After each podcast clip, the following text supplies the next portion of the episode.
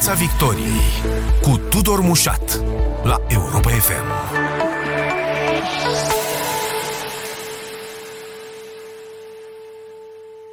Bun găsit tuturor pe frecvențele radio, pe site-ul europafm.ro și pe Facebook. O discuție astăzi în Piața Victoriei despre criza de autoritate a statului, despre criza în coaliția de guvernare suprapuse pe fondul crizei de sănătate publică pe care o traversăm. Profesorul de științe politice Andrei Țăranu este invitatul acestei ediții. Bun venit! Bună ziua!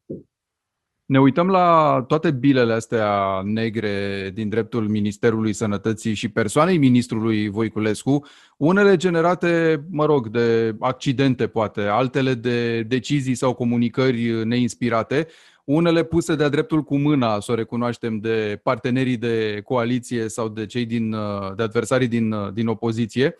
Ne uităm la toate acestea pentru că par să fie uh, punctul de plecare al acestor probleme și de încredere în stat până la urmă și de încredere în uh, sistemul sanitar și de eventuală ruptură în coaliția de guvernare. O luăm de la tragedia de aseară, domnule profesor Țăranu, de la ce s-a întâmplat la Spitalul Victor Babeș. A lipsit Vlad Voiculescu din conferința de presă a autorităților de seară. Premierul Raed Arafat, dar nu și Vlad Voiculescu, deși s-a spus el a fost acolo ceva mai devreme la, la spital și a ținut legătura cu cei implicați.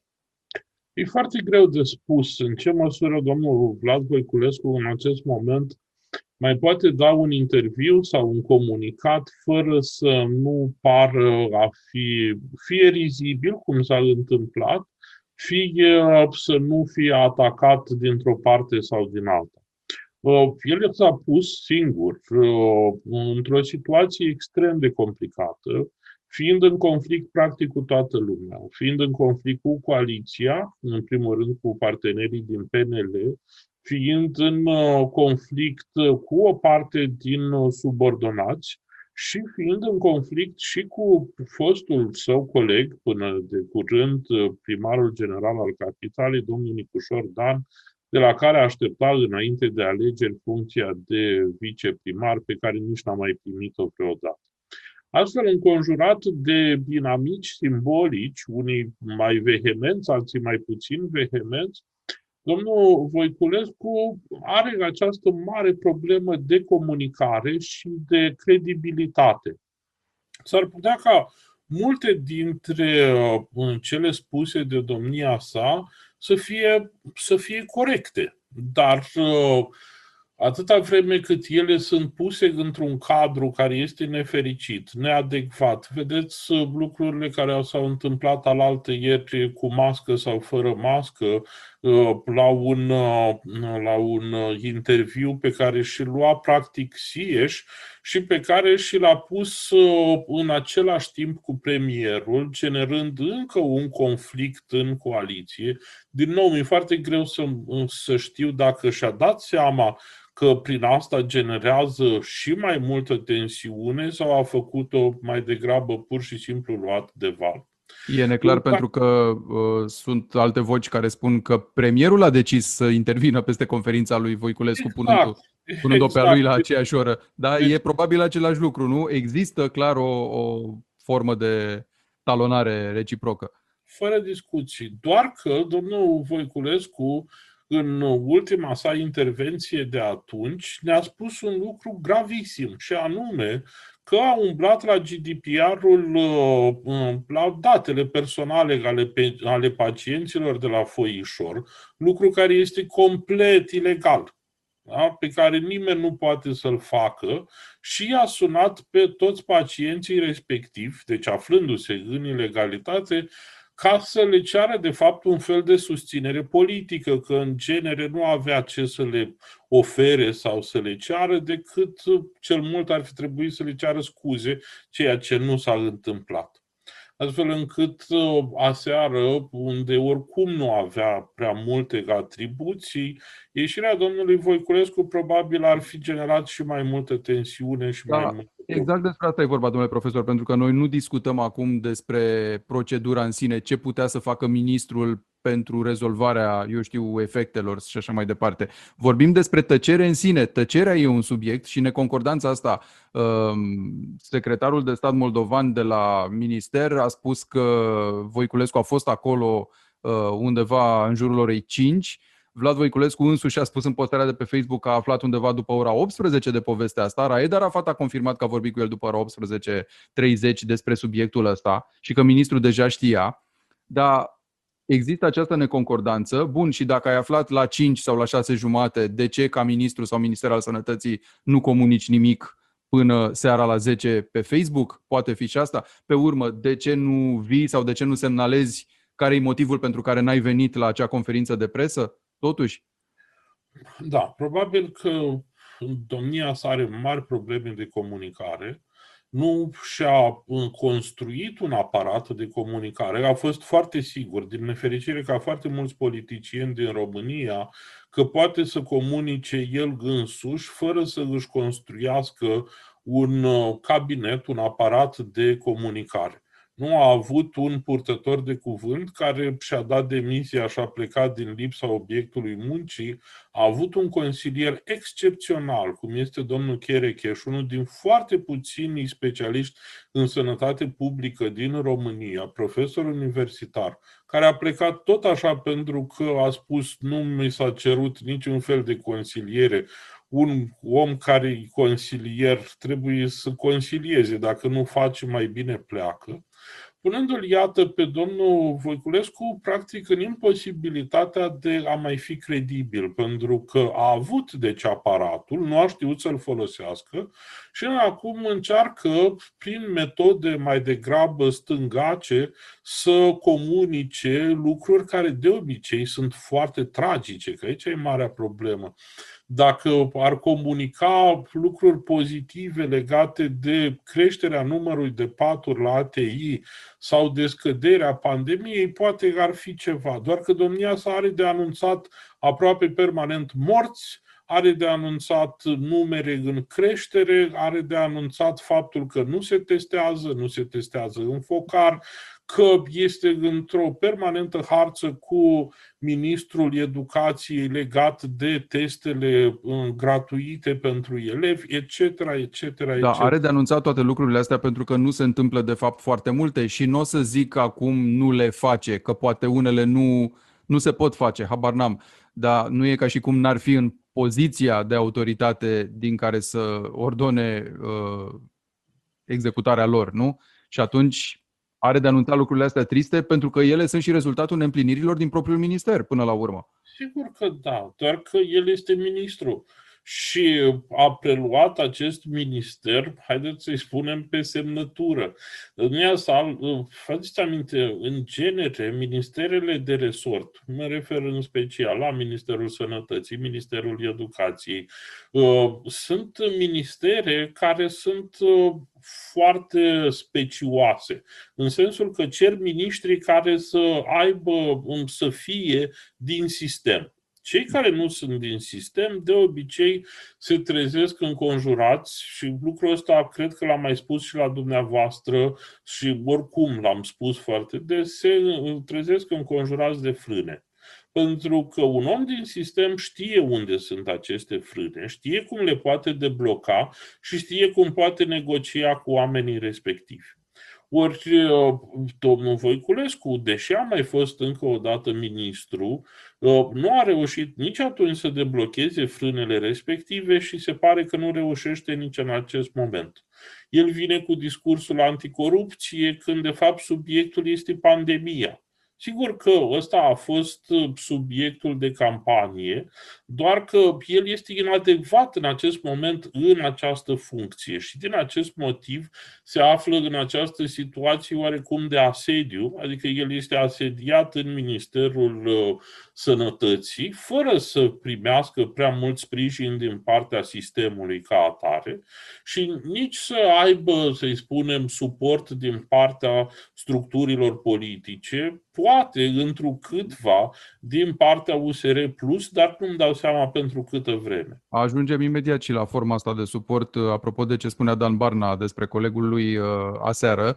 Până atunci însă există o legătură și ministrul nu vede între pacient și Ministerul Sănătății, indiferent de subordonarea spitalelor, așa cum spune uh, Florin Câțu, pentru că atunci când s-a pus problema intervenției de la Foișor, Ministerul a zis, bun, da, spitalul ăla e în subordinea primăriei capitalei, ce puteam noi să facem? Iar uh, operațiunea de evacuare a fost pusă la cale de Raed Arafat și DSU. Și atunci vine premierul și îi spune lui Vlad Voiculescu, între orice pacient din țara asta, indiferent de categorie, și minister, e o legătură indisolubilă. Este sau nu este? este sau nu vede Voiculescu? Este și nu este. Este, haideți să spunem uh, că e mai ușor de înțeles.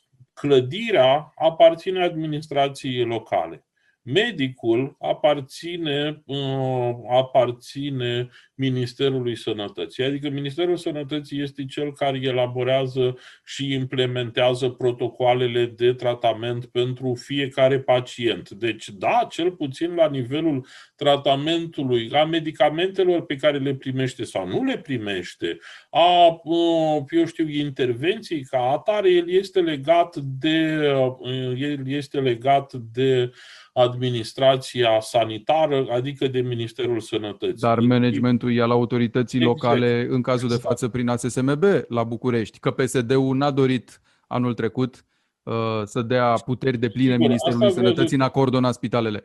Da, dar patul pe care stă pacientul sau scaunul pe care stă pacientul, probabil și stativul pe care stă o perfuzie, este a administrației publice locale.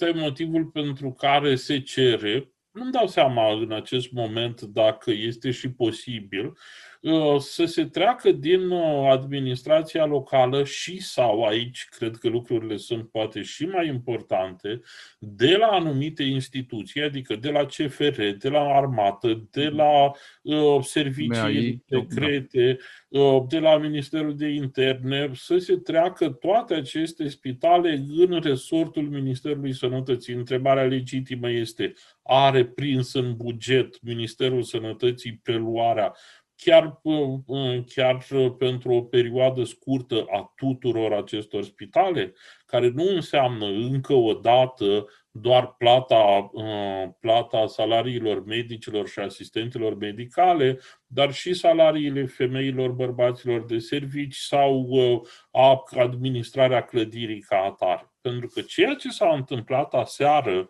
ca să ne întoarcem fix la subiectul de care... La Victor Babeș, da. Sigur, nu intră în niciun fel în atribuțiile ministrului sau ale domnului Raed Arafat, care, apropo, a avut un discurs foarte bun aseară, uh, însă intră în administrația, pardon, în uh, este sub autoritatea unui, să spunem, instalator sau cuiva care știe cât funcționează și care sunt parametrii pentru tuburile de oxigen. Aici este marea problemă. Noi da, aici însă discutăm pe de o da. parte de această legătură pe care o stabilește premierul și care spune n-ai voie ca ministru al sănătății să nu te ocupi de problemele pacientului, indiferent că e un tir o unitate mobilă, că e un spital al primăriei, că are legătură cu pacientul, tu ca ministru trebuie să vii, iar ministrul ieri, mă rog, în cazul punctual Victor Babeș, nu comunică decât pe Facebook și foarte târziu și oricum îi lasă pe alții uh, să vină la înaintare. Dar rămânând câteva clipe la scandalul Foișor, domnule profesor, uh, toată lumea s-a grăbit să dea vina pe Voiculescu și chiar și pe Arafat pentru felul în care a decurs operațiunea de mutare a pacienților. Uh, unii au dat vina și pe managerul spitalului, dar am impresia că în ceea ce privește coaliția, deci cine ar trebui să-l susțină pe ministru, uh, s-au uitat în altă parte, când vine vorba exact despre un sistem pe care ministrul sănătății încearcă să-l destructureze, al acestui management de tip feudal, care îi permite unui uh, director pus acolo din 97 uh, să zică nu se mută nimeni de aici. Sau dacă se mută, se mută noaptea. Și chem și presa și chem și protestatarii și fac și un scandal ca să fie clar că eu mă opun și că e ceva în neregulă. Da, fără discuție aici e o, o mare problemă. Pentru că, așa cum spuneam la un moment dat, uh, e foarte greu când subiectul este COVID-ul, tu să încerci să faci reforma administrației sanitare. Fără discuție că este o reformă absolut necesară absolut uh, fundamentală pentru a debloca acest proces și, în general, sistemul de sănătate din România, legat în primul rând de casele de sănătate, pardon, casele de asigurări la nivel județean și la nivel național, despre aceste sume uriașe de bani și așa mai departe. Dar, pe de altă parte, fiind într-un acest moment atât de special, atât de complicat, trebuie, fără discuții, să ai tot timpul acest backup legat de COVID, legat de pandemie. Ori evident că structurile care se simt amenințate vor folosi în primul rând această armă, care este imbatabilă în condițiile în care cel care încearcă să facă, aici eu am întrebări, am dubiile mele chiar încearcă, dar se presupune că încearcă să facă această reformă, nu are informația și nu este medic, adică nu știe sistemul în totalitate. Sigur, doamna Moldovană îl poate ajuta dar este singură într-un sistem în care, sau într-un ocean în care rechilii sunt mult, mult mai mari și care trag fiecare pentru prada lui și nu vor accepta decât foarte greu și la presiuni foarte mari uh, să se dea la o parte. Ori, în acest moment, medicii au de partea lor publicul în timp ce domnul Voiculescu are doar susținerea unui partid politic care nu a fost performat extraordinar în acest Mai e ceva aici, domnule Andrei Țăranu. Este vorba de acea polarizare nu, pe care o întâlnim în tot felul de privințe, căreia îi se mai adaugă și asta. Cine să fie Uh, tratat, uh, eu știu cum trebuie, pacientul cu operație de picior care îi scos noaptea în stradă sau cineva care are nevoie de un loc la ATI la, la COVID. Optica autorităților o cunoaștem, dar am impresia că genul ăsta de polarizare uh, Cine să aibă voie pe stradă fără mască? Noi sau minoritatea care se îmbolnăvește și de care nu ne interesează? Pare că începe să asistăm tot timpul la genul ăsta de, de polarizare, ca și în criza paturilor ATI. Da, nu facem? Dăm toți bolnavii afară din spitale ca să facem uh, loc doar celor cu ATI? Auzim în jurul nostru? Da, aici ar trebui să se înțeleagă foarte clar. Noi nu avem, uh, când spun, pacienți COVID și pacienți cu altceva. Avem doar pacienți. Și pacienții ăștia ar trebui să fie tratați, având în vedere legislația și Constituția, în mod egal și nediscriminatoriu. Faptul că s-au luat uh, încă de anul trecut tot soiul de măsuri mai degrabă heirupiste, uh, generează, dacă vreți, această mare polarizare, cum o numiți dumneavoastră, dar mai generează și ceva foarte grav, și anume disiparea completă a autorității. Adică neîncrederea, eu am mai spus-o și o repet, ceea ce numim noi în sociologie anomie socială. Adică pur și simplu ruptura țesăturii sociale. Nu mai există încredere nu doar în autorități, nu mai există încredere între cetățeni, unii în alții. Ori un stat se întemeiază pe raporturi legitime între cetățeni, pentru că ei conferă, iau de la ei această legitimitate pentru a o conferi statului. Statul în acest moment, în această criză, din nefericire, pare a să prăbuși chiar dacă vom reuși, poate, dacă ar fi minunat, să trecem peste această criză, după aia ne vom trezi într-o criză masivă a statalității române, legat de încrederea în poliție, încrederea în justiție, încrederea în sănătate, încrederea în educație, încrederea în ce vreți dumneavoastră, inclusiv presă. Aici este marea problemă cu care ne confruntăm și pe care se pare nimeni nu încearcă într-un fel sau în altul, aici președintele Iohannis ar avea un rol fundamental să o rezolve. Bun, ne întoarcem la acea apreciere făcută de Dan Barna despre Vlad Voiculescu. Uh, nu o fi el un diamant în privința managementului sanitar, dar e cea mai bună opțiune, spunea despre Vlad Voiculescu. Și oricum și întrebarea e pe care o avem ca să continui ceea ce a spus dumneavoastră, că asta e și mai grav. Da, ce e asta? O recunoaștere a limitelor USR uh, Plus că e destul de grav dacă pe termen lung stai și te gândești. Nu, e perioada cea mai importantă acum, e perioada critică, cea a pandemiei, a gravității cazurilor. Și spui, ministrul pe care îl avem acum e cel mai bun. Asta îmi dă de înțeles, fie că n-ai altul deloc, fie că dacă l-ai scos acum pe cel mai bun în perioada asta, probabil ceilalți, celelalte propuneri ar fi ceva mai slabe, nu? Pe care le avea pentru vremuri de pace, să zicem așa. Da. Uh, sigur că domnul Barna se gândește și este amenințat într câtva de domnul Voiculescu, pentru că domnul Voiculescu pare a fi, dacă mai este, de asta spun pare a fi, interfața cu domnul Cioloș. Domnul Cioloș este retras datorită COVID-ului, oricum era retras la Parlamentul European, dar uh, domnul Voiculescu reprezintă, alături de doamna Dragu, steagurile plus în fieful USR-ului. Da. Ori asta, având în vedere că în foarte în scurt timp și la tribunal se va parafa odată pentru totdeauna uh, fuziunea celor două partide, urmează un congres în care domnul Barna candidează, dar candidează și domnul, uh, și domnul Cioloș, cred că domnul Barna evită un conflict pe termen lung. După cum știți, conflictele din USR nu sunt niște conflicte casnice, sunt niște conflicte foarte publice în care nu prea există prizoniere. Adică cine pierde dintr-un conflict ăsta, pierde odată pentru totdeauna. Și cred că domnul Barna are înțelepciunea de a evita un conflict intern în interiorul partidului, deci, uh, lăsând din nefericire să băltească acest conflict politic în interiorul coaliției, care din nefericire nu face bine nimănui. E, nici apropo de, nici celorlalți. Fără. Apropo de asta, tot Dan Barna zice ar trebui să începem să ne comportăm ca bărbați de stat, nu ca puștani de stat. Uh, o altă replică foarte viralizată și pe care înclin să cred că n-a scăpat-o pur și simplu domnul Barna într-un moment de neatenție. Poate că exact asta a vrut să, să proiecteze cumva în curtea vecinului o formă de infantilitate nu? și un standard mai înalt pe care USR-ul ar pretinde.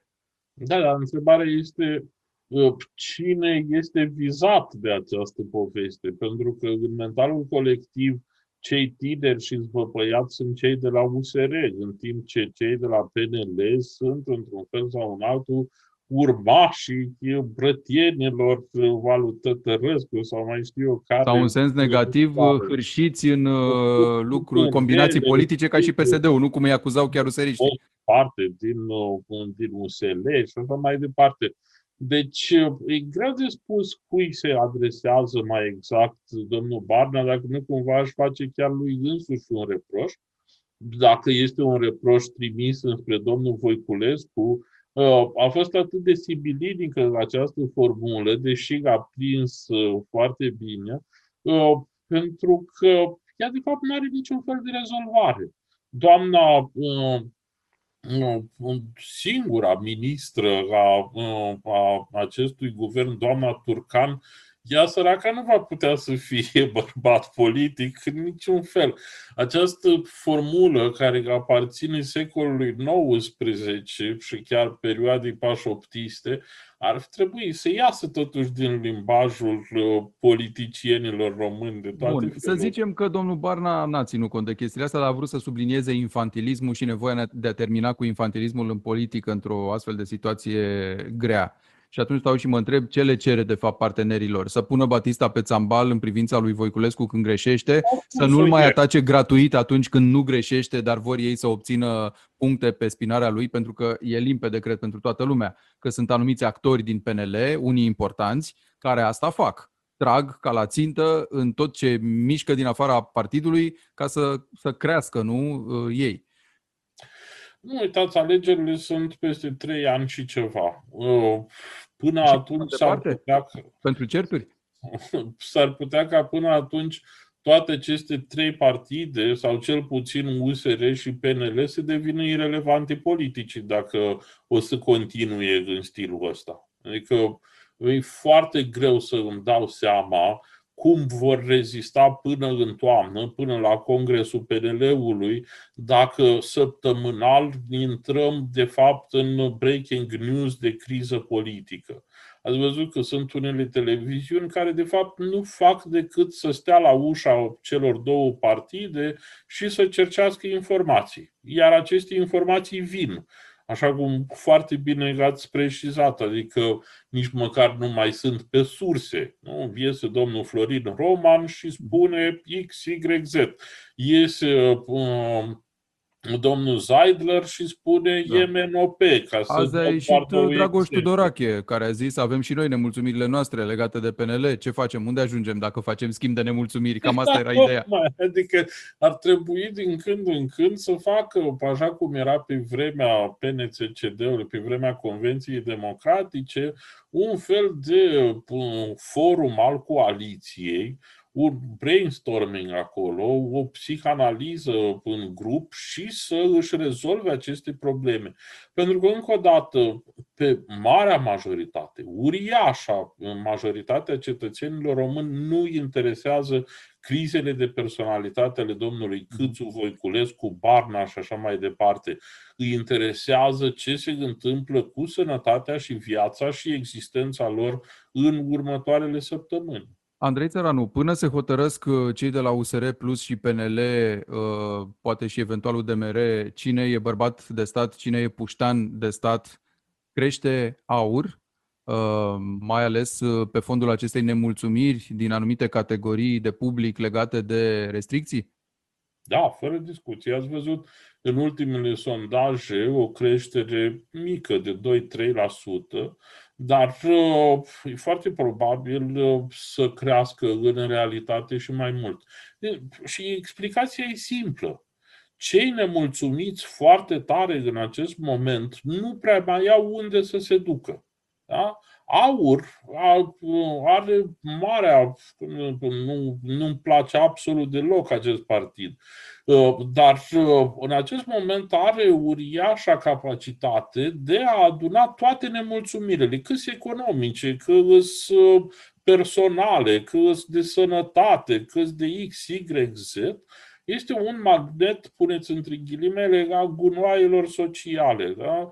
Ă, a tuturor nemulțumirilor care vin dintr-o mulțime de cauze, din comunicarea proastă a guvernanților, din ă, naționalism. Nu vă referiți la persoane, vă referiți la chestiunile nerezolvate, să zicem, la da, asta mă refer, da. da, de asta am și pus ghilimelele respective, le mai pun încă o dată, da?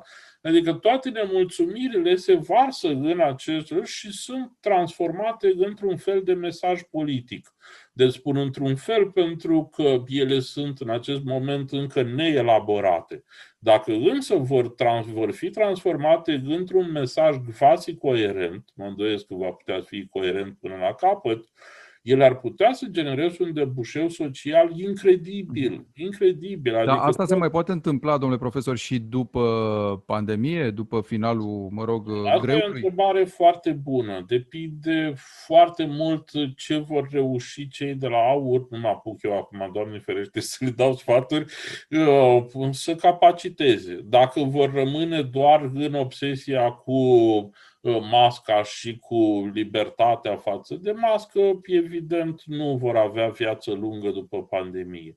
Dacă însă se vor duce pe problemele sociale reale care există, pe această nemulțumire legată de aproape un milion de șomeri, de numărul nesfârșit de persoane care sunt la marginea societății și care sunt complet eludate de politicile publice, atunci ar putea să obțină mult mai mult decât speră în acest moment.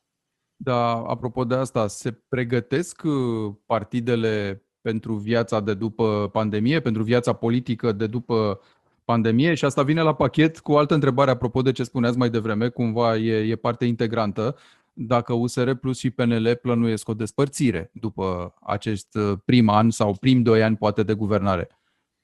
Oh sunt aici mai multe, sunt multe întrebări la care să răspund. Din punctul meu de vedere, nu pare, a, nu pare ca, a, cele, ca partidele, în genere, să se pregătească de perioada de pandemie. Nu știu să o gestioneze nici pe asta și din cauza asta a, cred că nu se pregătesc pentru așa ceva. Uh, lor pandemia le folosește, pentru că foarte multe din crize sunt uh, acoperite de această pandemie. De break Bun, dar foarte multe crize sunt și potențate de această pandemie. Vezi pierdere de locuri de muncă, vezi afaceri ruinate. Sigur, sigur, doar că ele vor fi rezolvate cel puțin discursiv tot pe baza, tot pe baza pandemiei, spunând, iată, este o situație specială, am încercat să facem tot ce am putut și vom face și mai mult decât uh, atât.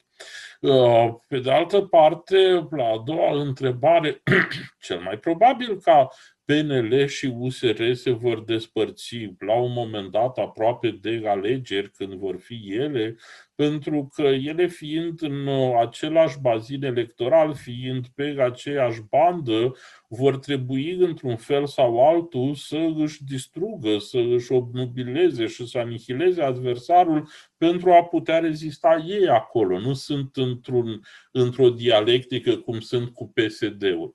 Și aici acest lucru ne trimite spre o alternativă înspăimântătoare. Gândiți-vă, tot se vorbește de o posibilă guvernare PSD-aur. Presupun că PSD-ul nu este atât de mă rog, are încă suficient de multă rațiune politică ca să știe că ar însemna practic întoarcerea în anii 93-95 cu patrulaterul roșu, perioadă care a făcut ca atunci FDSN-ul să nu poată ieși din țară, practic, să fie blocat în interiorul României datorită unei alianțe cu un partid ca România Mare în epoca respectivă.